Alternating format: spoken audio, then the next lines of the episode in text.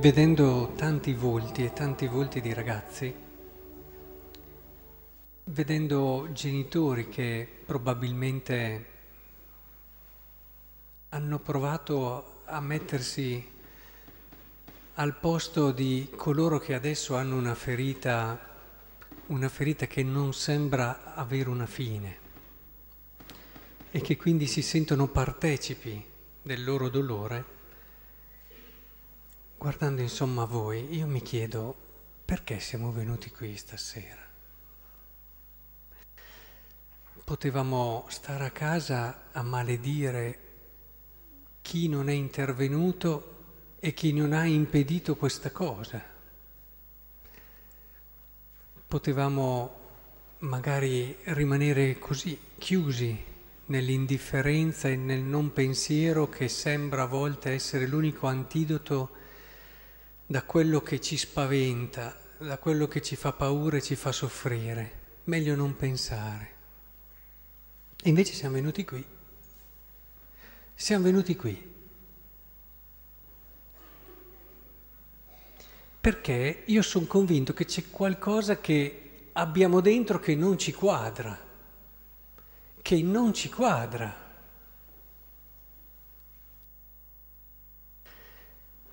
Noi almeno io l'ho ben chiaro che Dio esiste. È ovvio, anche razionalmente parlando, lo dicevo spesso con i ragazzi proprio in questo periodo, sto leggendo tanti autori, no? scienziati, che parlano delle loro scoperte, delle loro teorie su perché siamo venuti al mondo e sono sorpreso di come arrivati al punto dove non riescono più a spiegare nulla, riescano con un coraggio che io non riesco a capire a dire il caso. Ma come il caso? Ma come il caso ha operato tutto quello che vediamo? Mi sembra quasi che manchi un salto di onestà intellettuale quando si pensa e si presume che tutte le meraviglie ordinate, straordinarie, e ragazzi, dire che una Ferrari viene fatta dal caso, per tirare una cosa, e un filo d'erba, lo dico sempre ai miei giovani, è molto più complicato di una Ferrari. Dire che tutto quello che osservate, studiate il cosmo, l'universo, tutte le regole, tutto l'ordine che c'è viene dal caso, facciamo molta fatica. Se siamo onesti facciamo, anzi diciamo che non è possibile, si coglie in ogni cosa che osserviamo un'intelligenza che orienta e che guida. E allora se Dio c'è, perché Dio c'è? Se no non riusciremmo minimamente a spiegarci perché ci siamo noi e noi ci siamo. Se Dio c'è, e si è fatto anche conoscere, e lì si è anche fatto conoscere, perché poteva creare il mondo e poi fate voi. Invece no, si è fatto conoscere e ci ha voluto far capire una cosa che non era così scontata e ovvia, che ci vuole bene. Perché Gesù, perché Gesù nel suo messaggio essenziale ci ha proprio detto guardate che chi vi ha fatto vi vuole bene. Gesù è stata una figura straordinaria, è stata una figura meravigliosa. Anche nell'episodio del Vangelo di oggi ho lasciato la liturgia del giorno, proprio perché sono convinto che la liturgia vede molto oltre di noi, eh. stiamo lì a programmare, Dio è molto più avanti di noi. È splendido anche nel Vangelo di oggi, va contro l'aggrettezza, la chiusura degli uomini e ci fa capire che a lui interessano le persone, che a Dio interessano le persone. Questi che gli dicevano, beh, di sabato guarisci questa donna, e lui dice, ma, ma hai capito il senso della legge? O la osservi senza averla capita?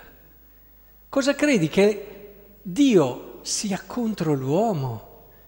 Dio lo ha sognato, lo ha voluto, lo ha creato e sempre è con l'uomo, ci dice Gesù. Tanto che ci ha donato anche suo figlio, ci ha donato anche suo figlio. Ed è qui che allora arriva la domanda che ci siamo posti all'inizio. C'è qualcosa che non quadra. Se Dio c'è e c'è, se Dio è come ce lo ha raccontato e fatto vedere e fatto toccare Gesù Cristo, perché devono accadere certe cose? Ecco, io credo che davvero presumere di capire tutto diventa davvero in certi momenti un grido, un grido sì, ma il presumere di capire non è, non è fedele a quello che è la realtà dell'uomo, perché il mistero del dolore è grande quanto Dio. E come noi non possiamo pretendere di capire Dio, perché allora vorrebbe dire ridurre Dio al nostro limite, penso che non possiamo neanche pensare e presumere di capire il dolore e la sofferenza di ciò che stiamo ricordando proprio questa sera. E allora io credo che noi siamo venuti qui per chiedere a Dio di aiutare la nostra debolezza. Noi siamo certi che Lui ama l'uomo, ne siamo sicuri. Non avrebbe risparmiato, cioè non avrebbe dato suo figlio. È proprio qui dove stiamo, stiamo ricordando un figlio. Quando un figlio viene meno è una cosa terribile, drammatica ho, ho raccolto tante testimonianze di genitori, non è più la stessa vita, non è più la stessa cosa senza poi pensare a tutto ciò che ricorda il figlio, anche solo andare a fare la spesa e vedere le cose che compravi per lui. Cioè diventa una cosa, direi, insostenibile da tanti punti di vista. Eppure lì noi abbiamo, guardando al crocifisso, guardando alla croce di Cristo,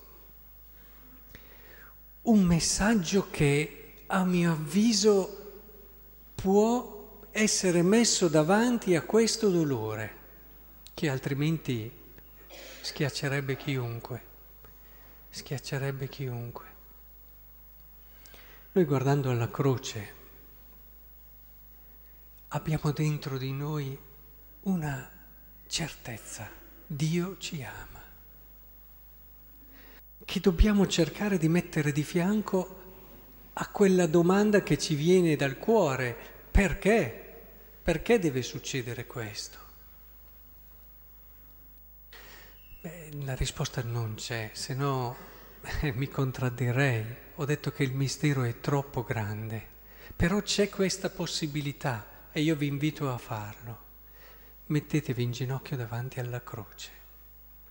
Lasciate che il messaggio della croce, che è un messaggio d'amore, pian piano vi introduca, pian piano vi introduca a cogliere quella che è una, è una sapienza che l'uomo fa fatica a cogliere, ad accettare, che a volte anche tende a rifiutare. Mettetevi lì, passate un po' di tempo davanti alla croce, ricordando che quello è il gesto d'amore più grande che ci possa essere da parte di un Dio e che la croce vi confermi che anche se noi adesso non lo capiamo, almeno io faccio molta fatica, una cosa di cui sono sicuro è che Dio c'è e che Dio mi ama e la croce me lo conferma. E questo mi aiuta, mi aiuta con umiltà a continuare a cercare di comprendere, di capire questo amore in forme sempre diverse e sempre nuove. Un amore che sicuramente è l'unica speranza che in questo momento possiamo avere. È l'unica speranza.